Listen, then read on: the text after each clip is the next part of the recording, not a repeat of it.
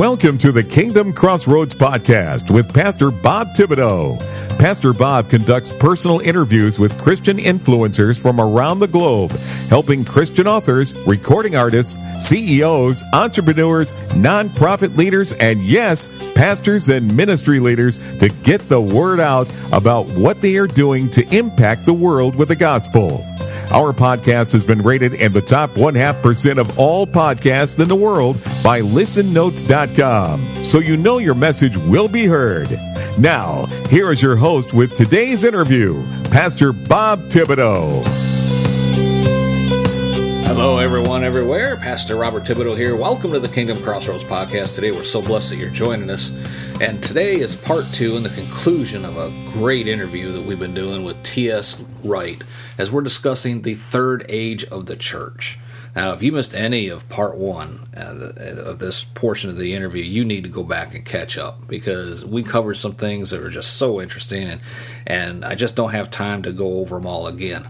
But today, know, we've been as we finished up yesterday, we were talking about historical examples of where God intervenes, and it's like I said yesterday at the conclusion of the interview anytime you can combine history and the Word of God, I am all in because I just love history. I love the Word of God. And when I'm getting a chance to study both together, oh, it's just awesome. Anyway, let's jump back into the conclusion of this interview now with T.S. Wright. As he's given us some examples in history where God intervened, and despite the odds, God won.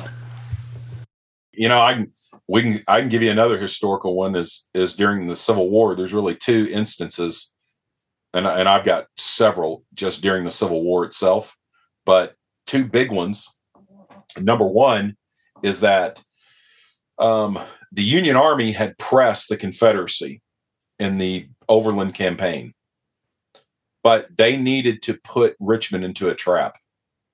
Well, General Grant takes one of the largest forces up to that time in the history of the world and crosses the James R- River on pontoon boats, and General Lee miss- misses this.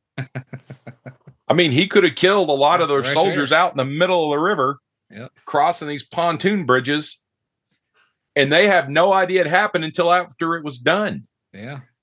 Amen. So that's one. Yep. Another is that to give you the understanding of the sin of slavery on this country, Abraham Lincoln is going to issue the Emancipation Proclamation. And it's a way to get the South back into the Union. If the and basically they have till January 1st, 1863 to get back in. But he can't issue it without a victory. Yep. On September 17th, 1862, exactly 85 years to the day when the U.S. Constitution was signed, which allowed slavery to continue to exist, as well as formulating the Three Fifths Compromise mm-hmm. and putting that into law at the time. The Battle of Antietam, right there in your neck of the woods, happened. And it will be the bloodiest, not even day, half a day in American history. Because in less than 12 hours, we will have more casualties than in any other battle in one in a half a day ever in the United States history.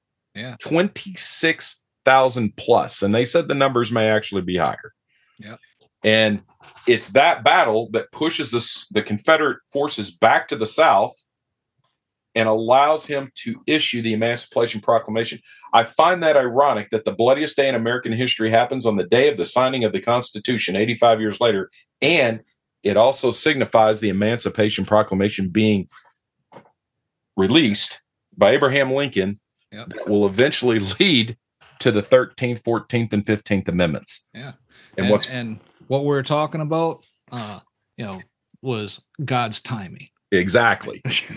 and it's so true. I mean, and even the Union forces can't get a total handle on winning the war until on January 31st, 1865, they passed the 13th Amendment. And it took a lot of wrangling to get that done, and they barely got it done. Yeah. And from that point forward, the Confederacy just completely disintegrated. Yeah. Amen. And it, Amen. it, they were still holding on. And when that happens, that was it. Yep. And it's kind of finally God said, okay, now you can have it. Now you can have the victory because you finally did what I wanted you to do a long time ago. Yeah. Amen. You know, and, and remember, uh, Lincoln had already survived an assassination attempt. The and the bullet went through his hat. Yep. You know? Exactly. Wasn't time. Yeah. I mean, it is, you know, these are snipers, okay? Exactly. And here's what interesting will happen. We go back to the third age of the church.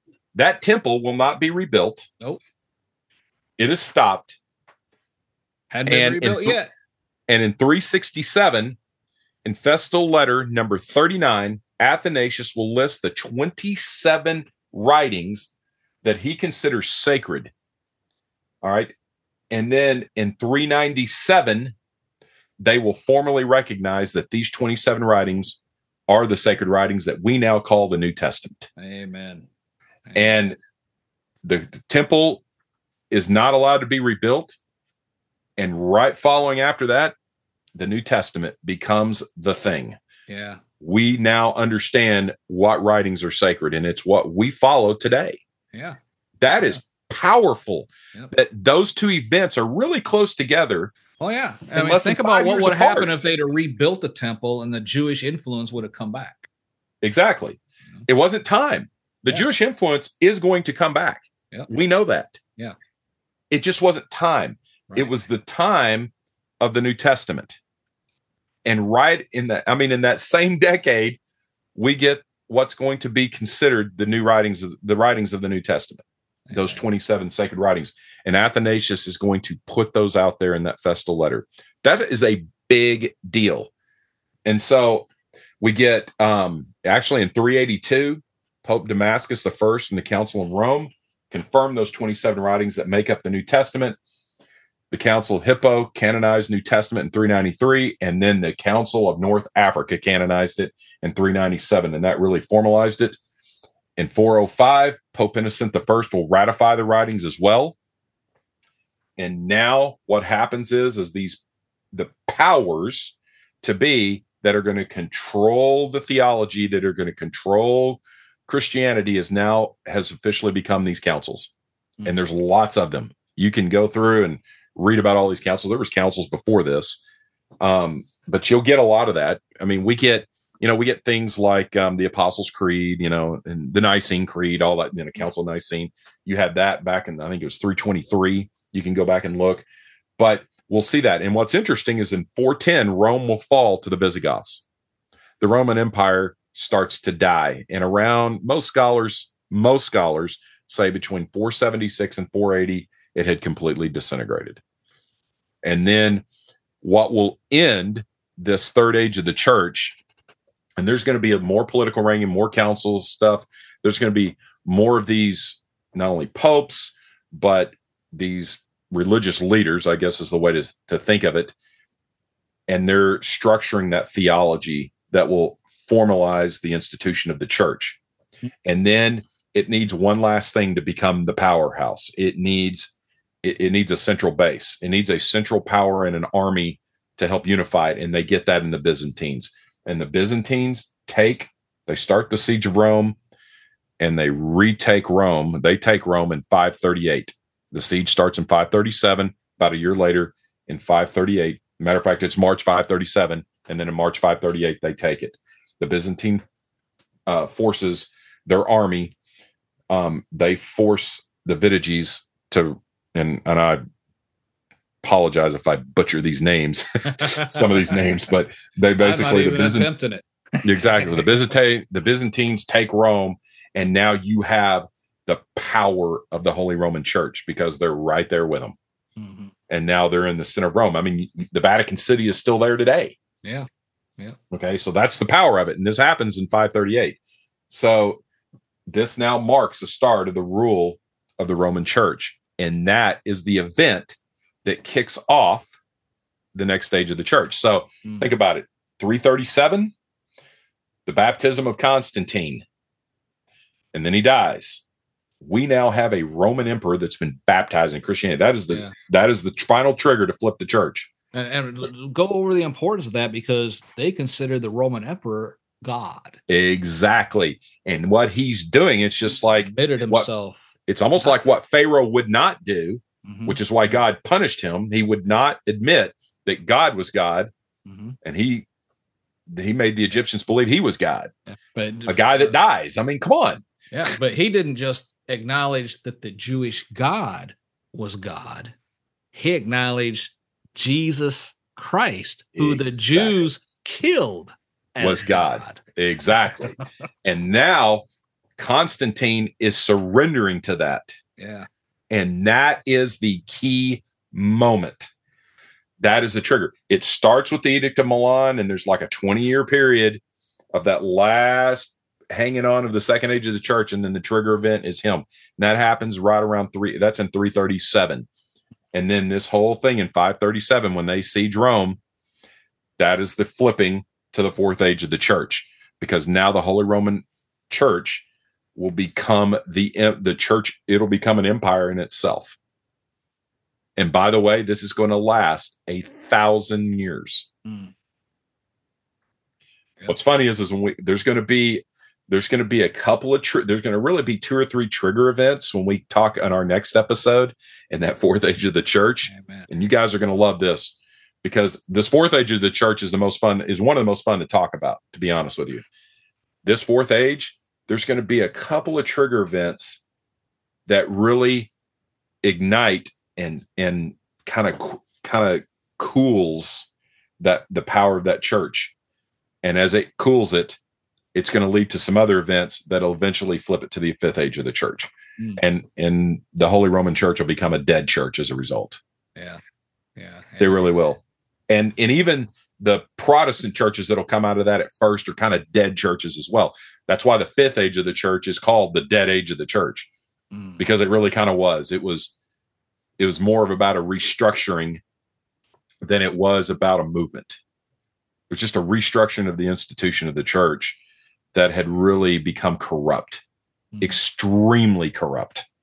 And so the fourth age of the church, some people call it the tyrannical church because in some ways it is. I mean, we're going to get things like the crusades and all this stuff. It's not pretty. It's not a pretty picture Yeah. and there there are some really good things that come out of this age of the church but there's some really bad things too Amen. and we know that i mean you know hey i'm not Mhm. and even jesus you know people can sit here and say well well that makes christianity bad and all this i'm going to make an argument against that jesus himself if you read the books of revelation chapters 2 and 3 he admonishes five ages of the church admonishes them he does not he doesn't praise them Right. he praises certain people that do certain things in those ages but the basic age of those churches are not pretty Yeah.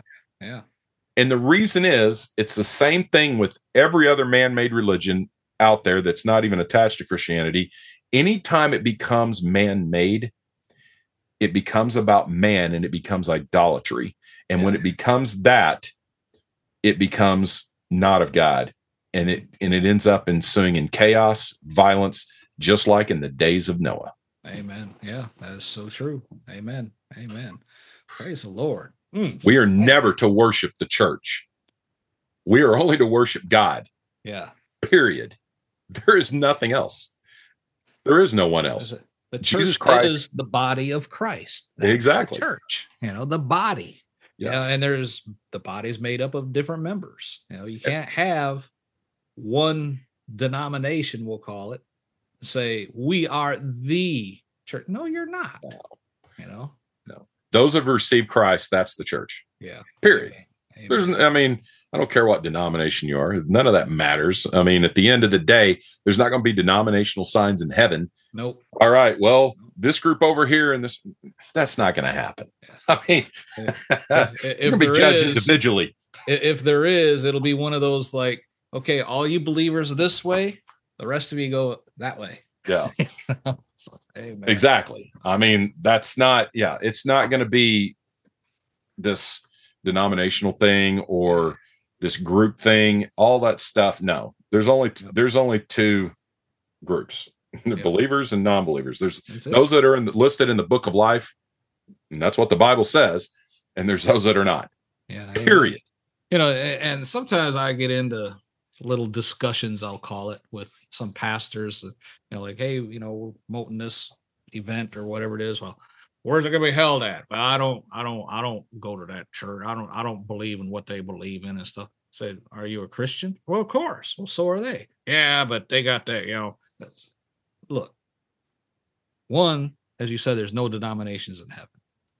But two, we are a body made up of different parts. As Jesus said, you know, if, if you're the nose, then, you know, the eh, way I put it in modern vernacular is the church is the body. Well, the church, if you're building the church, you got the people that come out and prepare the ground for the foundation, the excavators and all that. You don't want them doing the electrical wiring. No, you want them. They're not electricians. Specialists in is prepare that foundation, right? Exactly. Then you got the framers. You don't want them doing the plumbing. You want them to frame the building, right? Then you got the plumbers. You don't want them doing electrical wiring. You don't want the electrical wiring doing the plumbing, right? And then you got the roofers. And you don't want the roofers doing the drywall, you know? So it takes all these different groups to make the church. And when, you know, I had our church and all, I told them, said, if you, if something in our church isn't sitting right with you, that's all right. Come tell me because if you you know after talking with you i know a lot of different pastors a lot of different church i can send you to one that is you know you may be a plumber attending an electrician church and they're talking in every service about electrical stuff ohms yep. and amps and all this stuff and you're like i have no clue what they're talking about i know roofing nails and i know shingles but i don't know what they're talking about here well if you go to a roofer's church, it's kind of like, oh man, this is like the best church ever because they're talking my language, right? Yep. Exactly. And that's the whole thing. You have to find where you're supposed to go. You can't say one church is the answer. No. everything. Because it's no. It's, no. It is not. No. Hey. It's like there's not one pastor that's the answer to every theological oh, question. Exactly. And and I I've had to tell people I've ministered to before, I'm not your dolly god. Mm-hmm. I'm teaching you how to dial into God. Amen. Amen. It's not my job to do that. I'm not saying the Lord hasn't put something on my heart for certain specific people at times, mm-hmm. but He chooses when to reveal that. Yeah. Amen. I can't reveal that. That's not, I'm not the head. There's only one head. That's Jesus That's Christ. That's it. Through the power of the head Holy of Spirit. the church. That's right. That's, the church is not the head. Amen. It is the church is to glorify God. It is the it is to be the beacon of light for the glory of God but we are not to be glorified. Amen. And we're not worthy to be glorified. I mean, we need to think of ourselves a little more sober judgment than that. Yep. That's that's why I'm with you. That's and, you if, know, and, and if anyone has a question about that, go stand naked in front of a mirror. exactly. I guarantee you, you're not looking at a perfect body right there. No, there's no. And and even if you are, I promise you, in 20 years, it ain't gonna look that way. Yeah. In 30 years, eventually, it's gonna get old and decrepit. I mean, that's yep, just that's it. Our flesh falls apart. Period. Amen. I don't care who you are. I mean, yeah, this has been good. Uh, tell us about your book, God Center Concept Journal, Making God's Words My Ways. Uh, just tell us about this book again. You bet. Well, it's basic. It's just a it's a good basic journal to help you follow along not only my podcast series, but for you to dive in and to use that as, as a help to your prayer time. So we're right now we're in the midst of writing uh, several different publications, and those will be coming out. My goal is to have one of them come out at the end of this year, and it's actually going to be on the seven ages of the church. I've got a lot Amen. of material just scattered stuff all over the place. I feel like a I'm a researcher. And sometimes I'm a little too honest about my process, but that's where I'm at. I mean, so we've got it all scattered. It needs to be put into a collection. And then that way we can read. It's not going to be horrifically long. I don't think people read long books anymore anyway. Chapters are going to be as short as possible. Um, what my goal is is to have it where it's audible where people can listen to it. They want to read it on the book, that's great. It'll be there, but then also they can listen to it in an audible way. So mm-hmm. I'm even I probably will even be the one that narrates it Amen. when we do the audible version of this. So right now, um, the other thing is is I'm praying about something that the Lord has been putting on my heart and how far he wants us to go, but I may have some new information and some new news here in the next couple of weeks. Amen. Amen. Before we close, share again about your podcast, God Center Concept. You bet. God Center Concept is all about helping you to connect by understanding how to develop the mindset and attitude to connect to God at a deeper level, and then how we how we how that sets the tone for us to go and make disciples of other people.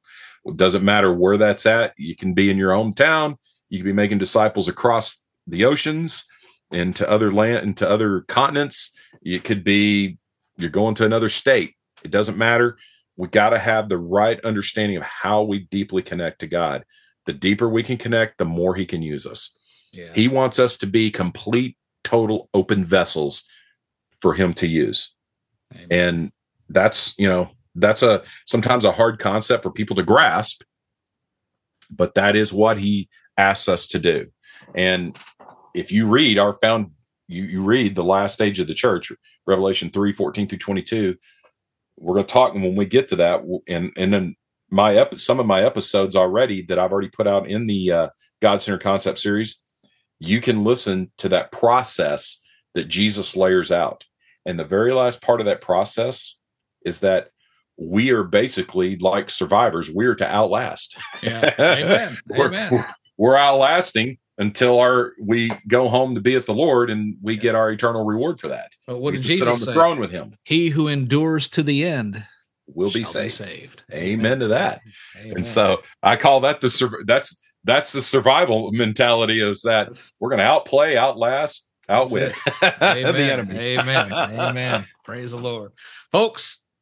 Man, this has been good. You know, eh, there's no doubt that we're not living in the last of the last days. I mean, you know, Christian scholars call it the end times. Hallelujah. And we're working our way through each of these church ages in order to give you a more thorough understanding of how all of this fits together with what we're witnessing right now around us and on their evening news early every night. Okay. So don't be scared about it. We should be excited about it. We need to thank God every day that our eyes are seeing these things and hearing these things because Jesus said prophets of old desired to see these things and hear these things, but they couldn't.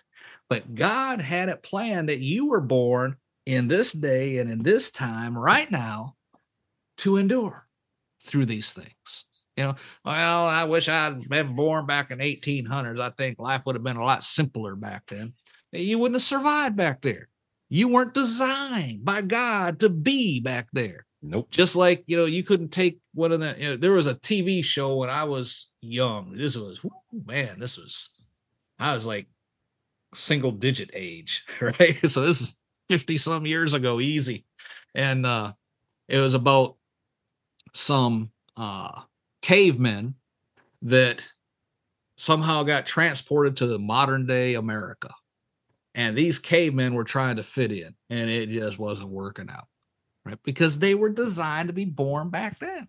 You know, you can't, you could not survive back in the old west, and just like a cowboy couldn't survive today, if you brought him from the old west to today, God has it planned for each person to have a purpose in the church age and in the time frame and the lifetime that you have been given on this earth.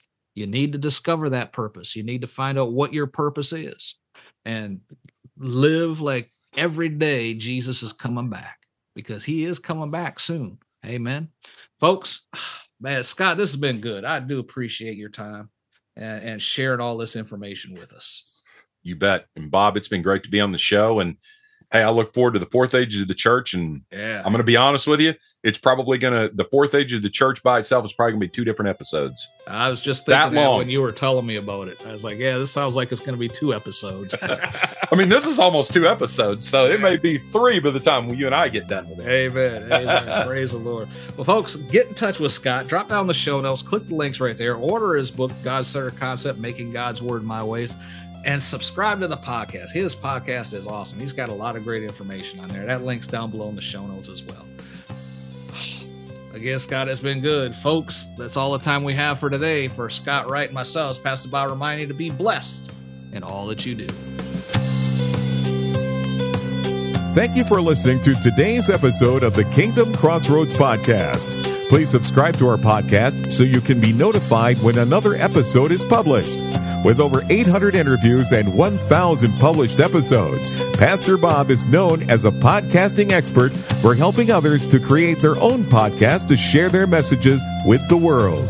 Please visit our website at www.podcastersforchrist.com.